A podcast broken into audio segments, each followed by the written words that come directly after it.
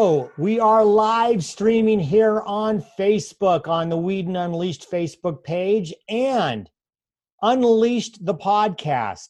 And I always do this when I have great guests to interview, but uh, I'll be getting to Phil Symchych here in just a second. Thank you, first of all, to all of you joining me, either if you're going to uh, to, to catch on here on the live stream, or if you're listening listening to now episode number 10 of the Unleashed the podcast. I've hit double digits. That must mean something. Uh, and I'm excited that number 10 is a longtime colleague and great friend from the great white north Last time I had Dean Robinson from down under. Now I'm going up north to Regina, Saskatchewan to talk to Phil Symchych. Uh, again, before I go to Phil, you can catch every episode of Unleash the Podcast by going to Google Podcast, Apple Podcast, Stitcher or Spotify, subscribing, giving me a five. I'd ask you to give me a six, but you can only go up to five. Give me a five, catch every episode because we have lots of fun here. And Phil, uh, welcome. Welcome to Unleash the Podcast. Thanks, Dan. Great to be here. Congratulations on number 10. And I'm honored and will definitely try and put a marketing spin on being 10. Well, well, maybe maybe I should send you some sort of a gift. But let me tell everybody who Phil Symchych is. Phil is an expert on helping mid-market companies grow. His SME business wealth builder uh, helps them grow their services, helps them grow profitability, uh, helps them throughout any type of situation that we have economically, whether we're in a crisis or we're in great times, Phil helps them chart a course to greater profits and growth. And one of the reasons I wanted to have Phil on here was to talk about a newsletter that he just put out a few weeks ago on four ways to grow your business. And I know during this pandemic time that we are kind of working our way through and hopefully out of soon, businesses are going to want to know how to grow their business. So, Phil, welcome. Before I start uh, pounding away at you with some questions, tell everybody a little bit more about you and SME Wealth Builder. Sure. Great. Thanks, Dan. So, um, I originally got interested in business and, and pursued business education and credentials and all those things because of my family business experience. So, when I was a teenager, my parents and my aunt and uncle bought a small 22 room seasonal lodge. So it was only open full time two months of the year. And interest rates were 23%, not two or 3% like they are now. They're 23% per year. And they went to the accountant and he said, Don't buy the business, it doesn't make any money. And they went to the bank and they said, Well, you all have good jobs and you've got good credit history and, and you have good equity in your homes the business should be able to pay us back. We'll lend you the money. And so, fortunately, things have changed since then. A, interest rates have come down. B, bankers are much more sophisticated and proactive as strategic business partners. But that that was stressful times. Like we ate a lot of beans in our house because there was no money for anything else, and that causes its own problems. So when you grow up in a house full of problems and business stress and all sorts of emotional and difficult discussions about family shareholdings, it, it, it burned in me that emotional trauma that I want to help other people prevent this. So I've come from a small business background, and that's driven me to achieve uh, different business experiences and, and credentials, uh, and um, really to position myself to help uh, small and mid market companies to grow. And growth is about do you have a good strategy, do you have a good leadership team, and do you have the resources for the team to execute the strategy? And and so let's let's get on to the the four ways to grow the business and uh, and then we'll start talking some stories too oh absolutely. But i do have one thing before because it's a question i wanted to add kind of the elephant in the room. We i had you on the shrimp tank podcast right at the start of covid and obviously this has been a global thing. So as we kind of set the stage for the four ways to grow the business you've been working with businesses who have been managing the last six months i'll use the word managing uh, what are some of if you had one or two things that you could give as advice and wisdom for those just from a mindset standpoint before we go into the four ways to grow just from where their mindset should be in september of 2020 as we're still in the midst of this but looking forward to uh, rosier times. Do you have any one or two points that you'd be able to give folks well, when interest rates were 23%, which were beyond our control, we, we did the best we could with what we had. So, my advice right now is recalibrate your mindset as if COVID is here to stay for a longer term. It's not gone by Christmas. So when you accept that, you're exerting control over the situation and over your reality. So, number one, adopt a reality mindset. Number two, be optimistic. And yes, uh, businesses, some are managing, some are just getting hammered, and some will right. not survive. And that's unfortunate and, and sad. And I was on a podcast the other day where um, Sir Richard Branson, in, in responding to a similar question, said, in um, I, I don't know, several hundred years ago, incorporated companies came into being. Before then, they threw people in jail for not paying their debts. Now you wind up your company, you pull the pin. He said, don't spend more than a day worrying about it and then get back to doing what you do and start over. So, worst case scenario is go through the pain process as quickly as possible and protect yourself and your family and get good professional advice on how to do that and and then step on the gas and and number 3 take care of yourself it doesn't matter what you're doing make sure you're getting exercise make sure you're eating healthy and getting enough sleep and and don't be self-medicating with things that aren't conducive to good health and good performance because you're just making the situation worse and it can quickly become unmanageable take care of yourself. If you're a business owner and an entrepreneur, then you are the equivalent, and, and I'll and I'll specifically state much more valuable than a multi-million dollar athlete because you directly impact your local economy and your company and your employees and their families and your suppliers and your customers and, and everybody's families. So take damn good care of yourself and then step on the gas. Full speed ahead, as you know I say. I know you say. So here we're going to go full speed ahead into four ways to grow your business. This came from Phil's Business Wealth Builder newsletter. I'm going to encourage everybody listening to subscribe to it like I do because there's great wealth that comes from it each time. Phil, I'm sure at the end will tell you how to do that. The four ways to grow your business, uh, it's right at the start of the of the article. Four ways to grow your business. Number one, increase the number of customers. Number two, increase the average transaction value. Number three, increase transaction frequency. And number four, improve efficiency. Phil, I'm going to take these one at a time. Let's start with number one increase the number of customers of the type that you want. And I think that's important. Everybody might say, well, of course, yeah, we want to increase the number of customers, clients we have, but there's more to it. Can you expand on that? Sure. You know, either you're a small business right now, or as you grow into a mid market company and you're suffering from small business itis, in that you think any customer is a good customer. And there's customers I guarantee where you're losing money and you'd be better off to hand them a 20 or a 50 or a $100 bill when they walk in the door and say, please don't ever come back. You would be way further ahead than losing thousands of dollars and burning up employee time and energy and morale and capacity and harming your brand because you've got the wrong customer. So it's a sign of maturity and wisdom and good strategy to be very clear on who is a good customer. And when you identify who is a good customer, then you pursue them. And you pursue them by demonstrating your value, ideally your quantifiable value, and explaining and showing them and involving them in how they can get a positive return on investment and ROI in dealing with you. Now, I'm talking B2B, business to business, and it's typically a lot easier to measure performance and value in a, in a B2B transaction, but this still applies this still applies to the hotel business that I grew up in. It applies to restaurants, it applies to my men's store who only write me and send me a postcard when they're having a sale. So they're just attracting customers who are price conscious instead of um, reaching out and saying, "Hey, we've got something that will look you know how hard it is to find a blue shirt to look good on Zoom?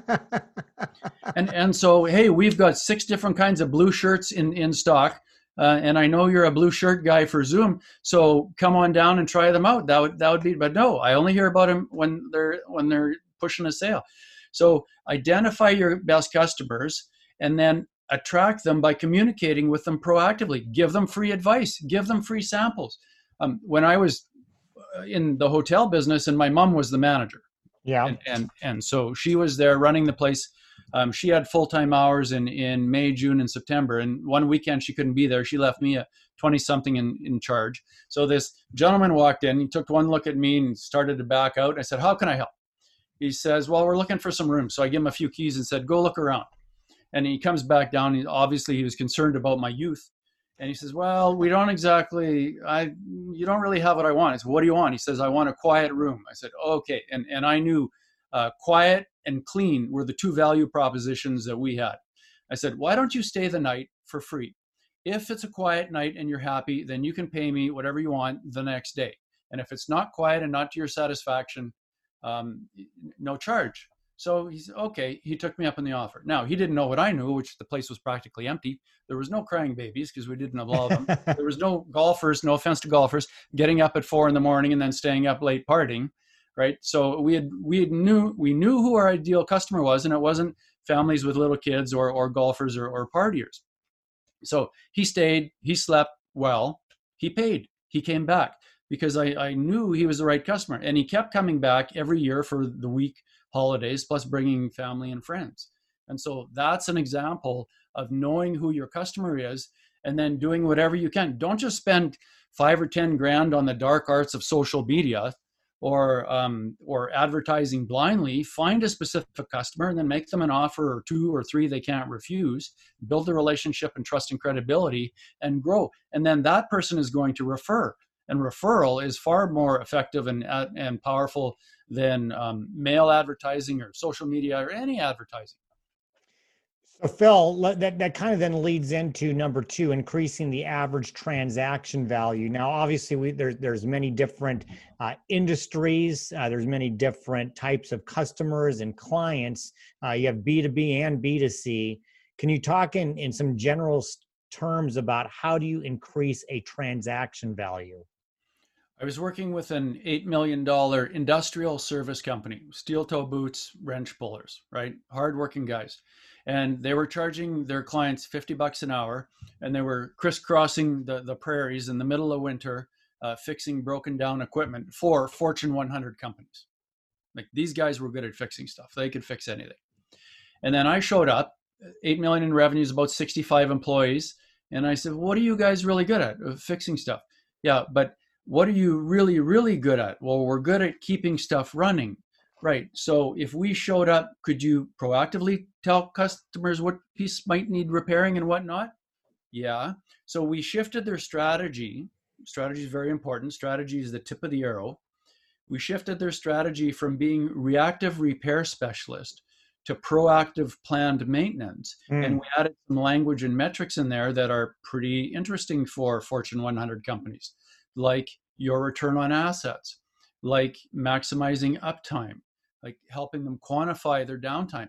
If a big uh, grain terminal, so some people may understand or be able to visualize these, are right. on the side of a rail line, and if they're broken down and they can't accept a train, they lose fifty thousand dollars mm. for that lost train, and that was 10, 15 years ago. So that number is probably even bigger because trains are longer now.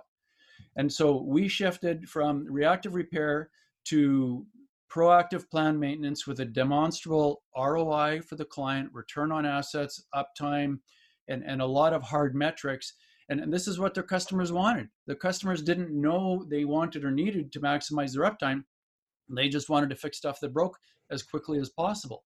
So help your customer think about the future and how to create a better future and understand where where you fit and you may if you provide service you may need to consult for free. If you provide product you may need to provide samples for free. But you won't have to do this forever or for long once you create some successes with your clients. We were able to more than double their hourly rate. And more importantly we were able to load level them much better. So instead of them running around here and running around there and leaving some customers stranded and unhappy, we were able to proactively schedule customers in, including during slower times, and do more inside work during cold winters and, and things like that. And so it was a very strategic, proactive approach. Anybody can do this with a whiteboard, with a phone call, um, with a Zoom call with your customer as to, okay, when things like um, I was on the phone with a, a, coach this week. He asked a great question What drives you crazy? So fantastic question. So ask your customers what drives them crazy and then help them solve that. And then that's and provide more value, ideally quantify and demonstrate that value, and then you can raise your prices. Customers are not price sensitive. They're I value love, sensitive. I, I love if, the what drives you crazy. That's awesome. Yeah, that was a that was a great great quote. I, um, I hadn't heard that before. So here, uh, so we we've talked about increasing the number of customers. We've talked about increasing the average transaction value. Number three, we want to do it more often. Increase transaction frequency. Talk a little sure. bit about that, Phil. So the unsophisticated approach, back to Clear Lake Lodge, pre-internet, right? Um, pre TripAdvisor, pre anything social media. So for transaction frequency, we wrote them and mailed them a letter, snail mail, and made them offers for off season to come back in September, October. The colors are just gorgeous at the lake. There's no bugs because it's cold, um, but it's sunny, and and and so come back um, during off season, or here's a special deal to stay longer during regular season but get them coming back. My, my back to my men's store. Don't write me when stuff's on sale. I know you have sales in January and, and July right? Write me when new stuff comes in and and and uh, be proactive. Uh, restaurants. So okay, yeah, we get our our coupon when it's a birthday month or an anniversary month. It's a new month. It's a new season. Um, what are you doing? What's in season for for vegetables? What can you make locally that's unique and different that I can't get when I'm traveling, which most of us aren't traveling anymore. And and so, how can um, how can you make if you're in the hospitality and, and retail how can you make your business more interesting right now for people that that can't travel how can you well going back to number one number of customers finding customers asking for referrals but giving them value and offers to share to bring their friends to um, maybe it's a special thursday night dinner. Tonight you know we've got lamb. My wife loves lamb. So if you've got a lamb special on uh, we're we're in line. And, and proactively communicating with your customers throughout the year, not just when there's a problem, because that's usually when they call you. Ideally, when you've got something new and exciting, I, am working with um, a, a small firm, and, and again, it's it's technical B2B, and he's a marketing master. He's creating case studies. He's contacting customers and former customers every week he's going out to visit because he can socially distance and he's got all the PPE and he's qualified and he's doing some really cool stuff with his technology in industrial environments that might be temporarily shut down due to COVID or due to slower economic times, but he's helping them think and plan for the future. So be proactive and, and be helpful to your clients. So the last one, and I'm going to read from here. We, we want to talk about efficiency, which which I think is goes into uh, all of that what you've just talked about. It says efficiency can be measured in different ways. One way is to take your total selling, general, and administrative expenses and divide by the number of transactions you have. So we're talking about transaction frequency. This will give you your cost per transaction. Another way is to take your net profit and divide by your number of transactions to give you the profit per transaction. My guess is is not as many small and medium sized businesses are taking that level of uh, quantitative data uh, if somebody were not, let me ask it to you this way: if somebody were not taking that, um, some tips on how to get started. Um, you, you can figure out efficiency by dividing your top line revenues, which just about everybody knows, by how many employees you have, which just about everybody knows. So there's your gross revenue per employee. Um, the the one you're uh, selling general and admin expenses over transactions, so that's how much overhead you're charging each transaction. So if you have $50 of overhead per transaction and you're selling some stuff at $25, you're not covering your overhead on on that transaction never mind the product cost and and, and other direct costs. And and so it, this isn't complicated math. It's common sense math but you need to sit down and and figure it out and it's not jumping out at you in your financial statements because they're prepared in accordance with GAAP or whatever accounting standards you use for external users to neutralize industries well, the worst thing accountants have done is put every, all the action revenue in one line. But that's where all the act, how many customers times how many times did they buy times what was the transaction frequency. That's all in in revenue. And so everything we're talking about today uh, for the first three is expanding on that revenue. Um, so, but let me um, operational efficiency. I, I want to make three sure. points in addition to the math. Number one, engage your people. That will automatically make you and them more efficient and you engage them by asking them, um, what do you like about your day to day? What drives you crazy, mm-hmm. right? What what do we do that wastes time or that doesn't make sense? What would you do if you owned the company? What would you do different in your role? Do you need two monitors? Do you need two big 24 inch monitors? Or do you have data intensive people working on crappy technology, which is just, it's a bono, it's 200 bucks per, per monitor.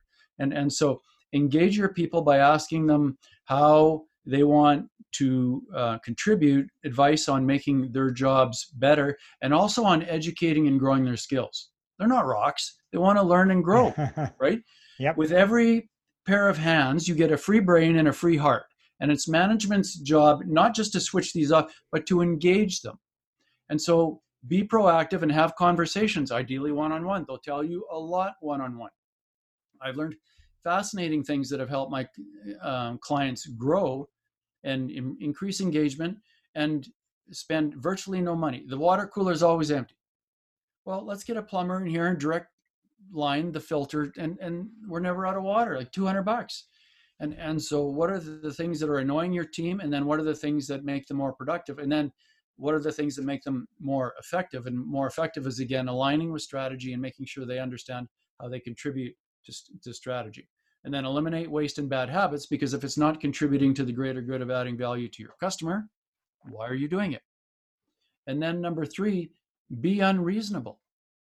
Um, I, I, took on a, a, a project a, a, while ago, and so the um, the, uh, the the top financial people in the financial department, like many companies, prepared a quarterly board report and a monthly board report. This monthly board report, when I showed up, was about that thing. It was 80 pages. 80 pages. It's well known globally that every board member gets way too much information that they can't understand. So I've worked with a company and the, the board report has gone from 80, 80 pages down to 18 pages, mm. one eight pages. So there's almost an 80% improvement in, in that. And, and they only need three pages to know what's going on. Right. There's a, a monthly one page narrative that has the highlights. There's a one page balance sheet that compares um, to prior year and, and to budget. And then there's a one page P&L also comparing to prior year and to budget. Everything's got vertical percents and we have dollars and percent and on one on one page. So there's a lot of data there that shows trends and patterns that people can get into. So be unreasonable in making your information better and more effective for whoever's using it because your entire company is full of managers that are trying to make decisions on imperfect information. Fine, but get them better information, get them daily information.